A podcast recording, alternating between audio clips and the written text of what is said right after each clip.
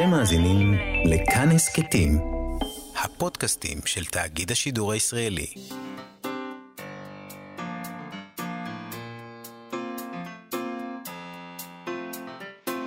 מה שכרוך עם יובל אביבי ומיה סלע.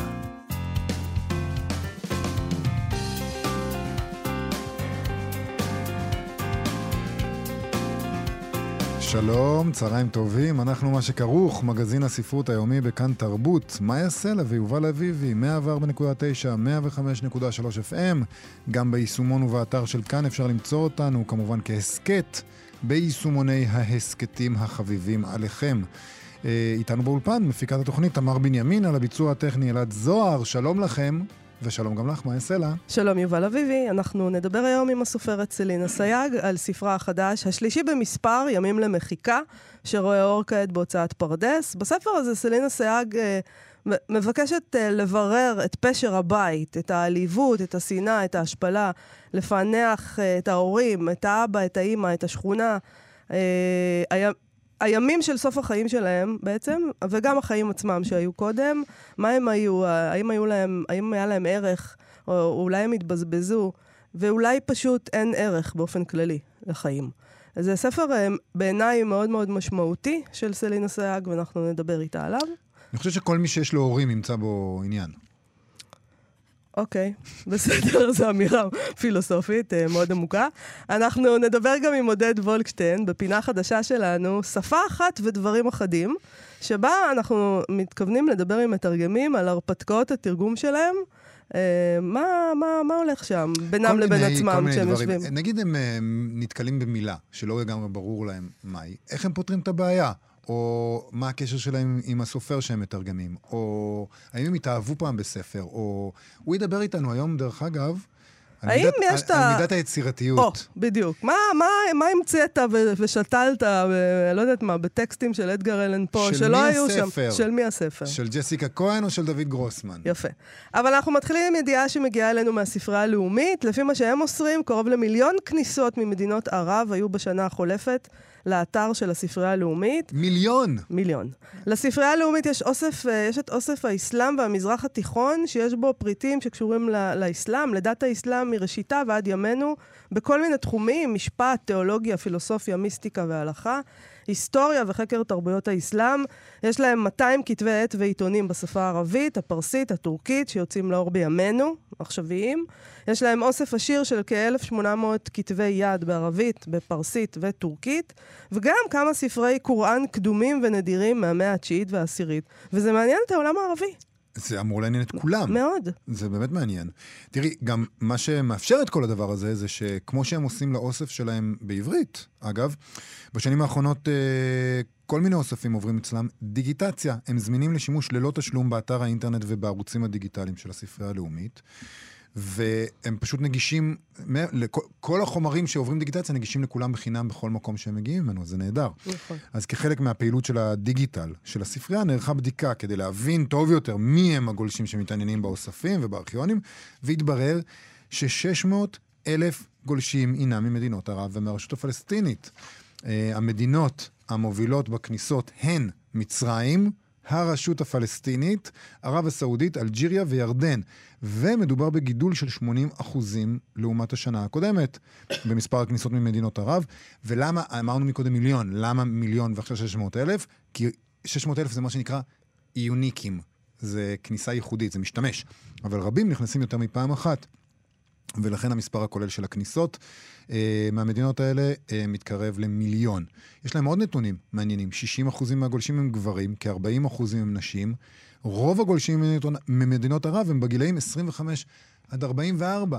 צעירים. צעירים, וזה כן. דבר טוב. זה אומר אולי שיש כאילו איזה סוג של שיח, דיאלוג. אני לא הייתי מרחיקה ללכת למטה, לא. אני רוצה שלום. אוקיי, תהיה אופטימי, זה בטח. זה אומר שהשלום בפתח. והשלום בפתח, זה אותו. והחמור בדרך עם המשיח, רכוב עליו. אני מקבל את השלום ביחד עם המשיח והחמור. מצוין.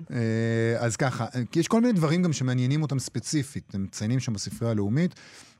שהגולשים מבין כל הנושאים המגוונים שהם מחפשים, למשל, יש שם חיבור עממי מהמאה ה-שלוש עשרה שעוסק במגיה וקמאות, יש שם אתר עיתונות של הספרייה הלאומית, ארכיון העיתונות הערבית בארץ ישראל בתקופה העותמנית והמנדטורית, ויש ספר שקשור לנביא יחזקאל, הם מתעניינים בהיסטוריה של סודן, כל הדברים האלה הם מוצאים אותם בספרייה הלאומית, זה נהדר.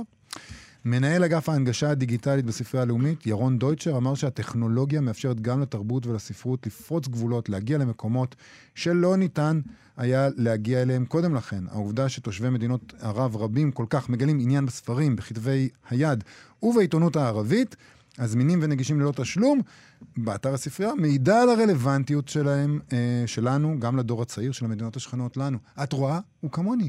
כן. הוא אופטימי. אנחנו מחכים לשלום. הוא אופטימי. אגב, לא אמרנו המילה, זאת אומרת, לא נגיד גם, כי אנחנו לא ניכנס לזה עכשיו, אבל חייבים בסוגריים להגיד משהו על למי שייכים באמת כל הדברים האלה. זאת אומרת, איפה הם אמורים להיות, איך הם הגיעו לפה. ואם לא יהיה שלום, באפשרות המופרכת שלא יהיה שלום, האם יקומו הצעירים האלה שהם בעלי תודעה פוליטית מפותחת? חבר'ה, הקוראן הזה מהמאה ה-שלוש עשרה, זה שלנו, תחזירו אותו. תחזירו אותו. לא, אבל יכול להיות שדווקא את הקוראן הזה מהמאה ה-שלוש עשרה הם קנו בכסף טוב. זאת אומרת, אנחנו לא יודעים מאיפה זה בא. אין לנו מושג, אבל את יודעת, גם דברים שקנית בכסף טוב, יש אנשים שחושבים שראוי להחזיר. נגיד גם שבשנה שעברה, תשפ"א, סך הכניסות מהארץ ומחול לאתר האינטרנט של הספרייה, עמד על קרוב לעשרה מיליון כניסות. זה יופי, זה הרבה אנשים. תשמע, זה די מסעיר לחשוב על הגולשים האלה מהעולם הערבי, שגולשים להם כדי לקרוא ספר קוראן מהמאה התשיעית. אה, תחושה כזאת שאולי בכל זאת לא חייבים להיחנק פה לבד, עם אה, חיים ש... החיים שלנו הרי התחילו כשנולדנו מהים, אז, אה, אז אתה יודע, אז אולי לא נולדנו מהים. אה, וזה הזכיר לנו מכתב שכתב גוסטב פלובר לז'ורז' סנד ב-עשרים ותשעה בספטמבר, אלף שמונה מאות שישים ושש, וזה מכתב שמופיע בספר המכתבים, שאני מאוד אוהבת, של כתבי, אה, מכתבי פלובר, שתרגם אה, דורי פרנס מצרפתית, יצא בהוצאת ידיעות ספרים, לפני שנים לא מעטות, ו, ובוא נקרא מה הוא כותב, אפרופו העניין הזה שלא נולדנו מהים. כן, אז הוא כותב לכך. שלא תמותך, אני לעולם אינני חווה תחושה של חיים שמתחילים זעתה, השתאות מקיום שבוקע מחדש מן הביצה. להפך, לי נראה שתמיד חייתי, ויש לי זיכרונות ממשיים מאז תקופת הפרעונים. אני רואה את עצמי ברגעים שונים של ההיסטוריה בבירור, במקצועות שונים ובגורלות רבים. חיי בהווה הם תוצאה של כל הוויותיי האבודות. הייתי מלאך על הנינוס, סרסור ברומא בתקופת המלחמות הפוניות, ואז רטוריקן יווני בסובור. שם נאכלתי על ידי הפשפשים, מתי במסעות הצלב מרוב זלילת יתר של ענבים על חוף סוריה. הייתי פיראט ונזיר, שודד דרכים ורקב, אולי גם קיסר המזרח, מי יודע. דברים רבים היו מתבהרים אילו, יד... מתבהרים אילו ידענו את הגניאולוגיה האמיתית שלנו. כיוון שהאלמנטים שמרכיבים את האדם הם מוגבלים, הציר... הצירופים לבטח חוזרים על עצמם. לכן, תורשה היא מושג נכון שנעשה בו שימוש מוטעה. זה נכון לגבי המילה הזאת כמו לגבי מילים רבות אחרות. כל אחד מחזיק בהן מצד אחר, ואף אחד לא מבין את השני. המדעים הפסיכולוגיים יישארו כפי שהם היום, דהיינו, במצב גולמי וטיפשי. כל עוד אין להם שפת מונחים מדויקת, וכל עוד מקובל ומותר להשתמש באותו הביטוי כדי להביע רעיונות שונים בתכלית. כשהקטגוריות מתערבבות, שלום למוסר. אה, נדמה לך שכיוון שאני מחלה את חיי בניסיון לעצב משפטים הרמונים ולהימנע מצרימות, אין גם לי כמה דעות משלי על ענייני העולם הזה, על אליי, יש לי, ואני אמות מרוב חמה על שלא ביטאתי אותן. אבל מספיק פטפטתי, אני אשעמם אותך בסוף. זה פשוט טקסט נהדר. ובאמת, אה, כולנו היינו אה, אי שם בעבר שלנו, סרסורים ברומא, בדיוק.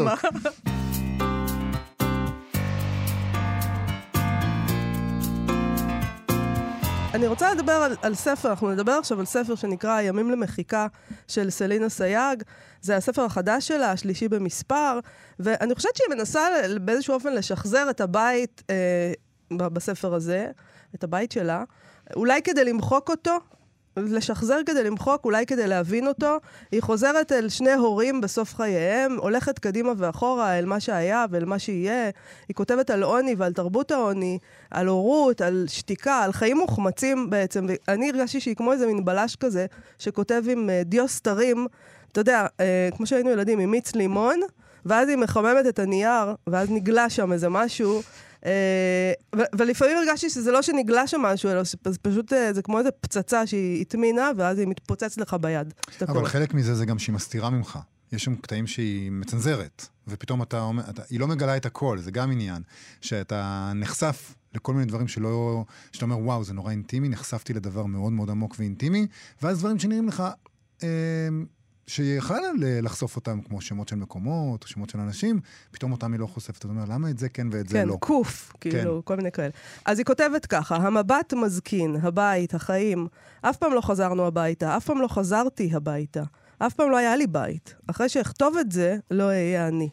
אעשה מעשה. אעשה מעשה שאין ממנו חזרה. לא תהיה חזרה. לא תהיה חזרה למקום, לבית, לגוף. נגיד שזה הרומן השלישי שלה, של סלין אסייג, קדמו לו צעקה הפוכה שיצא בשנת אלפיים וארבע עשרה, ופרקי מכונות שיצא ב-אלפיים שבע עשרה, שניהם באחוזת בית. הספר הזה רואה אור בסדרה גומחה, שעורך פרופסור יגאל שוורץ, והיא יוצאת בהוצאת פרדס. נגיד גם שסלין אסייג, יש לה עוד כובע, חוץ מזה שהיא סופרת, היא עורכת ומנהלת תחום ספרות המקור, בידיעות ספרים. שלום סלין אסייג. אלן. אלן. Uh, ب- בסופו של דבר אני חייבת להגיד, uh, את, את כותבת דברים מאוד קשים, הבת הזאת שמנסה להבין את המקום שבו היא גדלה, ואת ההורים שהיו ההורים שלה, uh, ו- ובעצם את הבית, והיא אומרת שבעצם אין לה, אף פעם לא היה לה בית, ולא רק זה, אלא שאין חיים בעלי ערך בכלל. Um, כן, אני, אני חושבת, אני רוצה להאמין שהספרים שלי uh, מעלים שאלות על uh, בית, על uh, משמעות... Uh, על זוגיות, ואני רציתי להתייחס רגע למה שיובל אמר, על זה שאני בעצם מסתירה, אז כאילו, הייתי רוצה לחשוב על זה, על התעתוע הזה של הזיכרון, שאם הזקנה הולך ומתעתע באדם, שדברים שהוא, אז כאילו, המבנה של הספר, שהוא בעצם יכול להיות... כמה דברים, הוא לא דומה לממואר, הוא לא דומה ל... פרוזה, לספר, לרומן רגיל. אז אני חושבת שהמשחק הזה בין הז'אנרים ובין מה שאני מספרת ומה שאני לא מספרת, כאילו איכשהו מממש את הדבר הזה שניסיתי להעביר. אני רוצה לקרוא. אני רוצה להרחיב אפילו את מה שאת אומרת, כי הקדמת את המאוחר, אני התכוונתי לשאול אותך על הצורה של הספר ולא רק על התוכן, כי בדיוק זה העניין. יש הרבה מאוד uh, עניינים כאלה שלא ברור לך באמת uh, מה המחיקה פה, מי מוחק ומה נמחק, וגם uh, uh, המעבר הזה מדיבור על לזיכרון, לבין דיאלוג, יש שינוי של פונטים, יש הערות שוליים שמפנות לספרים קודמים, uh, זאת אומרת, המשחק שלך בצורה הוא חלק מהתוכן, הוא, הוא חלק מהארעיות אולי נקרא לזה, הוא חלק מה... בדיוק, מלשמות כן. את הקרקע קצת מתחת לרגליים של הקורא. נכון, ואני חושבת שאחד הדברים שככה אני, היום שאני מסתכלת על הספר ושאני קוראת בו, אני מרגישה שקצת ניסיתי לברוא את הדמות הזאת של האב החסר, ו... וזה כל הזמן נבנה קצת על איזה שהם קרעים, כי הוא לא באמת היה שם, ו... והוא הולך ומוותר כל הזמן, כל הזמן על עוד משהו בחיים. ואני כאילו מגיעה אליהם ורואה את הוויתורים שלו, ומנסה איכשהו לכתוב את זה ולכתוב אותו. ו... זה בערך כאילו... ככה הספר הולך ומתשטש כשההורים הולכים ומתשטשים, והזיכרון... לא, הוא גם תמיד היה נהדר בעצם, זאת אומרת, הוא תמיד היה מחוק גם בתוך הבית באיזשהו אופן. את אומרת לו, איפה היית? איפה... מה... לאן הלכת אחרי המלחמה? והוא לא עונה, הוא אף פעם לא עונה גם. כן. יש... בספר הזה בעצם מתחיל באיזושהי... וזה... משהו, אמרתי בתחילת התוכנית שכל מי שיש לו הורים ימצא בספר הזה עניין. יש איזה מין דבר כזה שבו אנחנו נמצאים ואנחנו רואים את ההורים שלנו ואת השאלה הזאת של ש, שיש בה איזו תשוקה שהם ימותו כבר.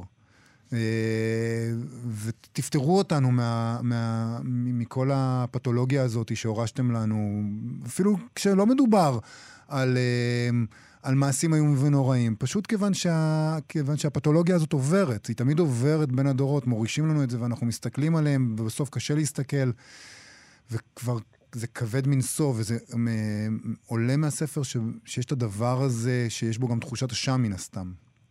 אז אני חושבת שגם הספר כאילו מתחיל במוות, ממשיך בתוך מוות, ונגמר בעצם במוות ממשי של אב.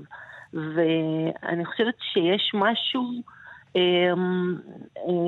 נורא חזק, התחושה של החוסר המשמעות, שכאילו משהו שהוא מוריש לי, כמו שמורישים צבע עיניים או כל דבר אחר, שזאת ההרגשה שבעצם אני לא יכולה אה, אה, להתפטר ממנה, גם אחרי המוות שלו.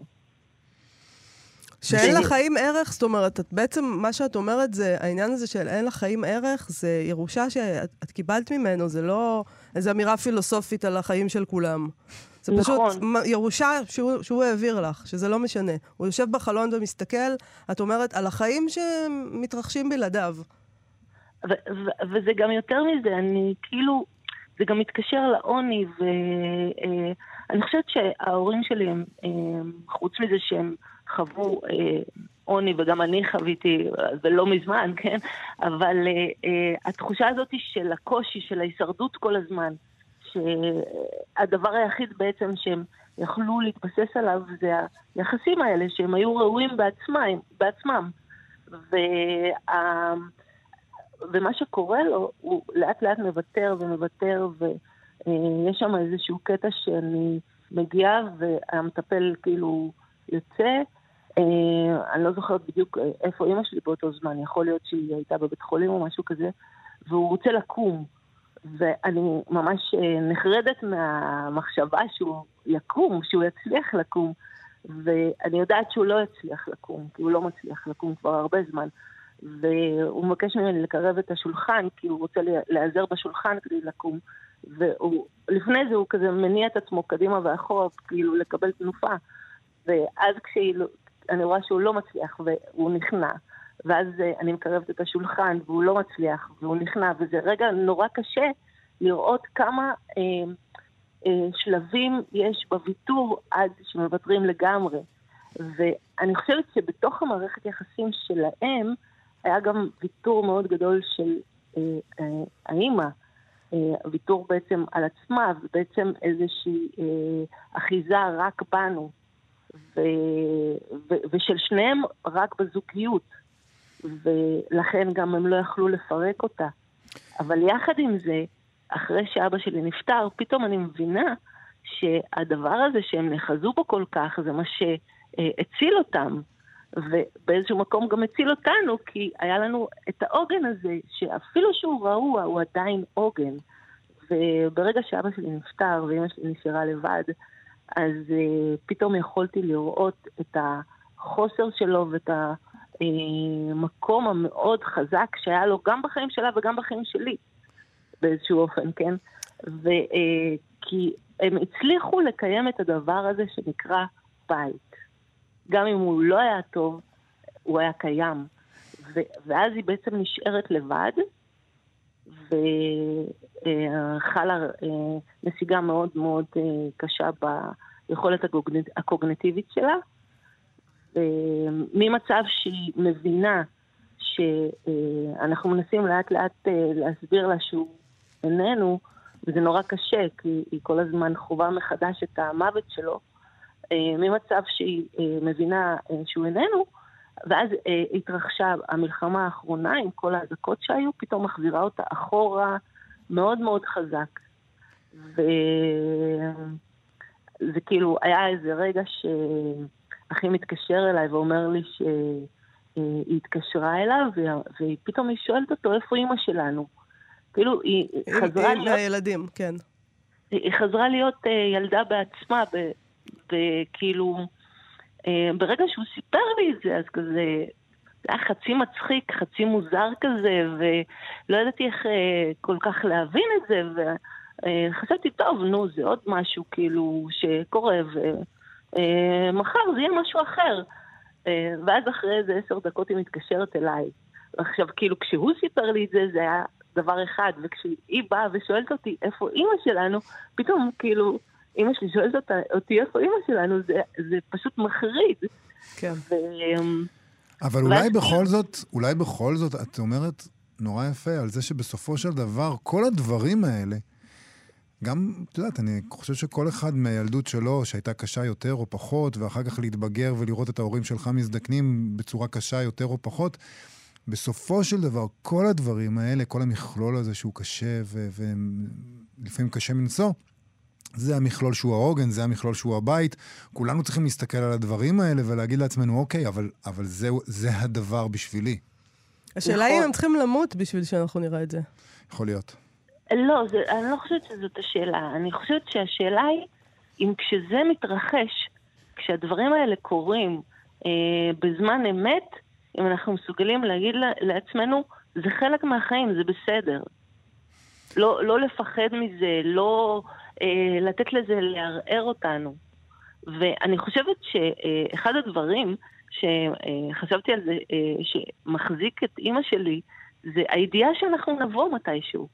כאילו, ה- התחושה הזאת ש, שיש למה לצפות כל הזמן.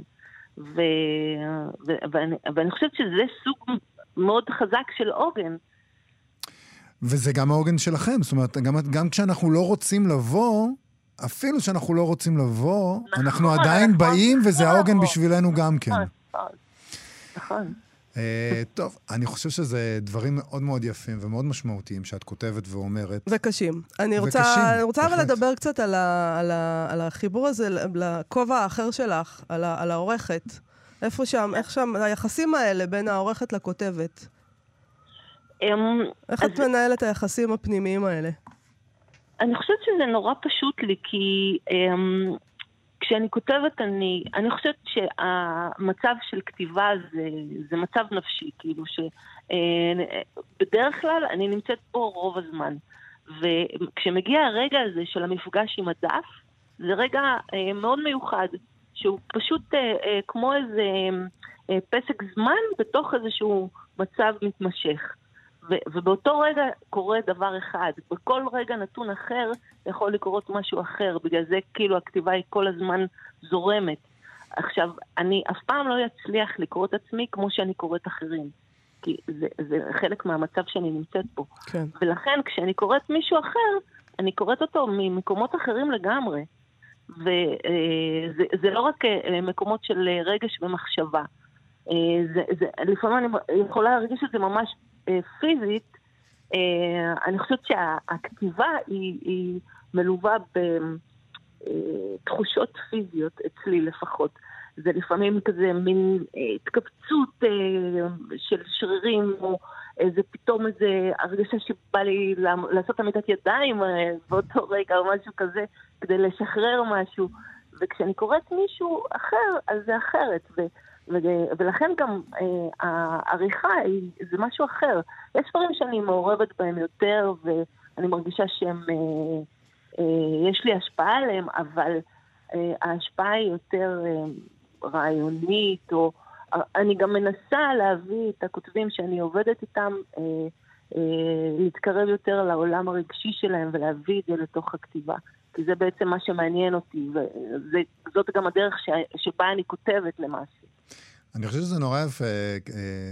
בדרך כלל כששואלים, כששואלים את השאלה הזאת, אנשים אומרים, זה נורא קשה, אני צריך להפריד, זה, המילים מתערבבות, ואת אומרת, לא, זה קל, זה שני דברים שונים לחלוטין. סלין אסייג, ימים למחיקה בהוצאת פרדס, זה ספר יפה מאוד. תודה רבה לך על השיחה הזאת. תודה לכם. תודה רבה. להתראות. ביי. עכשיו, שפה אחת ודברים אחדים. אנחנו מה שכרוך בכאן תרבות, יובל אביבי ומיה סלע, חזרנו אליכם עם פינה חדשה שבה מדי שבוע נדבר עם מתרגמים ומתרגמות על סוגיות שונות ומשונות ודברים שונים ומשונים שקרו להם עם תרגומים. אנחנו חונכים את הפינה הזו עם המתרגם שהוא גם עורך וסופר, עודד וולקשטיין. שלום עודד וולקשטיין. שלום יובל, שלום מאיה. שלום עודד וולקשטיין. מה, מה, מה אתה מעולה לשם כשאתה מתרגם? בוא, תספר לנו את כל הסודות. עכשיו זה הרגע להתוודות. תראו, היות שאין לנו זמן לספר את כולם, אני אבחר אחד בבחינת מה לא צריך לעשות, ואז אם אני אתן לכם להשחיל שאלה או שתיים, אני גם אלמד סנגוריה. בבקשה. על הכלכלה הזו. בסדר? לפני הרבה שנים, אתם רואים, אני כבר מנסה להרחיק את הזוועה, תרגמתי את הספרים של לאבקראפט להוצאת פרדס, קטולו, קריאתו של קטולו ועוד אחד. ובמשך קיץ ארוך נאבקתי בפרוזה ארכאית הברוקית המפותרת, וחיכיתי בחוץ מעודי לרגע שקטולו בכל שיעור כמותו יעלה מן המצולה, אוקיי? הגעתי לרגע, ותייגע ומרות עצבים, לרגע שקטולו עלה מן המצולה, ומה אגיד לכם, באמת, חודשיים של בילדה, איזה קציפה ג'לטינית אחורה, איזה מיץ נחיריים, שניים שלושה מהלכים מאולפים, פינה נסדקת, והוא חוזר למצולה, לעוד מאתיים עמודים. זה אנטי קליימקס מדחדך וקמצני שהותיר אותי פעור. הסופר התעייף בשלב הזה, פשוט. לגמרי, ואז אמרתי ככה, בואו נפרוס את הנתונים. הוצאת פרדס, אז לא התאגיד רב הזרועות שהוא היום, אלא הוצאה קטנה ומחתרתית. כל שהייתי בא לבקר, הסתבר שהמקום הוסב למספרה, והייתי צריך לבקר את דוד אצל אימא שלו. אני ממש מקווה שהוא לא שומע. אז הוצאת פרדס. לאבקראפט גאון, אני לא. מצד שני, אני יודע עברית, הוא לא. אני חי איכשהו הוא לא. לקחתי ו... כתוב ליבי באינטגריטי התרגומי, כתבתי שתיים שלוש פסקאות בלאבקראפטית שוצפת, ומה לא הכנסתי שם? תנזולת, ירקת, מיני נוזלים וכיחים ושלפוחיות, הפרשות בקטולה שלי, מה אני אגיד לכם? נתן הופעה. אם כבר באת, תישאר, אצלי זה לא נגמר בשניים שלושה מלאכים שצריך להגיש להפעם מלח הרחה. פינות טבעו, יבשות התערערו, מוסדות הארץ ננערו. קטולו, בכל זאת, כבוד. פשוט כתבת מחדש? תשמעו, אני, אני סומך על השמועה שאחוזי ההזנה לתוכניות תרבות הולכים ויורדים. לגמרי, זה שלושה אנשים. זה, אני, זה רק אנחנו פה, עודד, דבר חופשי. ותמר, ותמר. ותמר, נכון. אז, אז כן, כתבתי, ממש כתבתי. עכשיו תראו, למה אני אומר את כל זה? כי אני, זה עשיתי היד בנורי רחוקים, אני רוצה לקוות שהיום לא הייתי חוזר על מפגן כזה. אבל אתה לא מתחייב, אתה לא מתחייב על זה, אתה מקווה לזה. בוודאי שאני לא, תראו, אני לא מתחייב על זה, ואני רוצה להגיד על זה משהו עקרוני, אלא אם כן אתם רוצים לעצור ולכוון את השיחה. לא, אל תעצור. תגיד. יופי, יש דברים שלא משתנים. תראו, אני אגיד על זה, אני אגיד על זה משהו. אומברטו אקו, כתב פעם בספר שלו על הפרשנות, דיבר למשל נפלא על שליח, ואנחנו עוסקים בשליחות, בתיווך המתרגם הוא שליח, הוא מתווך, כך נהוג לומר, ובסיפור שאקו מביא, השליח מקבל סל תאנים, מין אמור להעביר אותו מאדון אחד לאדון אחר, ובדרך תוקף עליו רעבונו, והוא אוכל מן התאנים, ומביא כמות חסרה. לנמעלה מקבל החבילה, והוא מספר סיפור שלהם על אופן שבו בסוף מאלפים את העבד ומעוררים בו את ההגרה שהוא לא יכול כך סתם לאכול מן התאנים בדרך, הוא חייב להעביר בדיוק אותו מספר תאנים שהוא מקבל במוצא הדרך. עכשיו, כל זה טוב ויפה, אבל צריך לומר את האמת בזהירות המתבקשת תוך כדי ההסתייגויות ההכרחיות. אם עסיס התאנים לא בוהק על שפתיו של השליח כשהוא מגיע לתעודתו, גם התאנים לא הגיעו לתעודתם, לפחות במובן מסוים. כלומר, אני חושב שהשאלה הגדולה היא כמה ואיך לאכול מן התאנים. אבל אם אתה לא אוכל מן התאנים, אם אתה מתיימר להיות אה, אה, מתווך מחוק פנים, שליח נעלם, אה, אה, אה, בירוקרט אה, לא, לא ניכר, מוליך אלמוני של משמעויות, אתה לא יכול להשלים את אה, מסע התרגום. השאלה היא תמיד איך ועד כמה. אני יכול להגיד, אה, אה, אני יכול להשתמש בדימוי ולהגיד שכשאתה מתרגם אתה מתחיל, אתה, אתה מחזר, אתה עומד מול טירה ענקית, כי באמת מי אתה, הסופי שנקלע למקום, איפה אתה ואיפה הוא, ואתה אתה מחזר, ובהתחלה, אתם יודעים, נשמעות החיזור שלך, מעלים חרס, זה לא המוזיקה, זה לא מנגן, זה חורק, זה צורם, זה גס, זה אטום, זה מצומצם, פתאום נפתח איזה אשנב, מה אשנב? לא דלת הכניסה, לא השער הראשי של הטירה, איזה, איזה פשפש הסוחרים נפתח כדי סדק, לך טוב, תבוא, תפרוק מה שיש לך ותלך. אז אתה, אתה נדחק פנימה, אתה מתיישב על קצה הכיסא, אתה המום מזה שעוד לא גירשו אותך. אבל זה גם, אתה גם אגומניאק, אתה אומר, לאבקאפט, כבודו במקומו מונח. וזה מה שאני רוצה לומר, שמתישהו, אם זה עובד, אם התרגום קורה, אז מתישהו, אחרי כמה ימים שבהם אתה יושב על קצה הכיסא קפוץ ומענהן לא תודה, בשבילי רק מים, ואפילו זה מוגזם, פתאום, אתם יודעים מה, אם אתם מציעים, טוב, תבינו, תביאו יין. מה זה תביאו יין? אתה הופך לבעל הבית, אני אחלק לכם את היין. אז הנה פה דיאלקטיקה שיט, אתה הופך למין משרת חמבק כזה שככה, לא, לא, אני לא בעל הבית. אם הייתי בעל הבית, יוצא את דבריכם, לא תתפוס אותי, לא תתפוס, אבל, אבל, אבל בלילות, פתאום הפשיטות, על המזווה מתרבים, ולמה המזווה? אולי אפשר פה ושם גם להגוב על בעל הבית, כי זה, או להתרווח, להתרווח במיטתו כשהוא נוסע, ואז כשהוא לא נוסע, וכך. אבל לא, לא, אני, אני משרת, אני פה, אני פה בשבילך, כן. אז אני רוצה לשאול אותך שאלה לסיום, ספר שזוכה בפרסים, ספר מתורגם שזוכה בפרס, נגיד ספר שתרגמו אותו מעברית לאנגלית וזוכה בפרס, אז, אז בעצם, אתה יודע, הבן אדם, הסופר שזכה בפרס, זה לא הפרס שלו, בכלל. תראי, אני חושב ש... ש... הבאתי דוגמאות קיצוניות, קופרודוקציה, אני חושב שכן, יש אחד דברים מדהימים, אתה שואל גם תלמידי ספרות על תרגום, אנשים בטוחים שזאת התקה אוטומטית של מילה במילה, מין מעשה תוכנה, וזה תמיד עניין של סמסטר שלם לעורר אותם לנוכחות הפעילה, לחותם של המתרגם. אני חושב שכן, אני חושב שאם היה לנו זמן, אנחנו מדברים, אנחנו לא בעולם, גם מבחינה הפוליטית, אנחנו לא בעולם של המייסטרים הגדולים והמופרעים של פעם. אתם יודעים, אם אתה משווה את התרגום של אליעזר קרמי, התרגומים הגדולים, האקנומים, דמון רניון, כן? למקור, אוקיי? אז אני, עם, עם, עם סלצולי קטולו שלי, אני אה, אה, פקיד עם עצם של דג בגרון, אתם יודעים, שמה כתוב אצל אה, רניון, מאיה נכנסה אה, לחדר של יובל, בסדר? ואצל אליעזר קרמי, תמצא משהו כמו, תמצאו משהו כמו, מאיה נכנסה לחדר של יובל, נופפה לו במשכנע ואמרה לו, תפתחת על הקקן ותגיד לי דור מי, על כל המצלצלים שלי סתמתם מג'ימי, אף של הכובטת עם הצלקת הארוכה, או יובל שאני עכשיו, אבל עכשיו מעצבעת לך את המצפיקני. עכשיו, אז אנחנו לא שם, אנחנו בעולם הרבה יותר מדוד, ואני מרגיש, אתם יודעים, אנחנו חשופים לעריכה וכולי, אבל אם התאונה הזאת לא... חשופים לעריכה זה נשמע, כאילו זה מחלה רצינית, העריכה.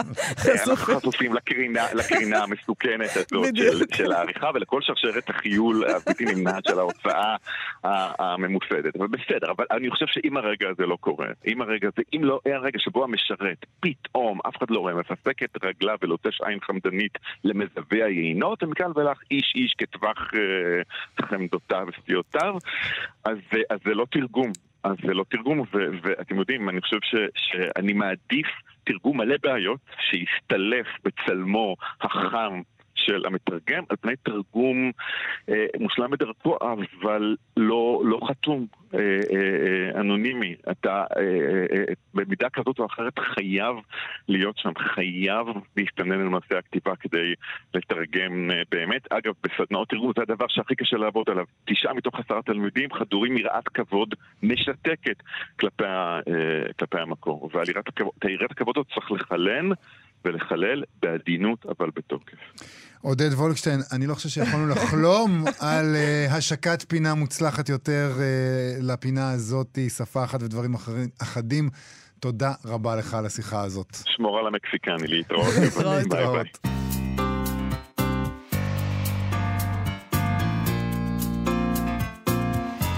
צריכים כבר לסיים, אני לא יודע איך זה קורה, זה תוכניות עפות, פשוט עפות, אבל אנחנו לא נסיים לפני פינת ביקורת הביקורת שלנו, אנחנו נדבר היום על ביקורת שכתבה עופרה רודנר במוסף ספרים של הארץ, ביקורת על הנסיך מרגרינה, הספר של מרק טוויין, בעצם לא בדיוק של מרק טוויין, מין החלאה מוזרה שבהחלט לא מצא חן בעיני המבקרת, של טקסט של מרק טוויין עם טקסט של פיליפ סטד.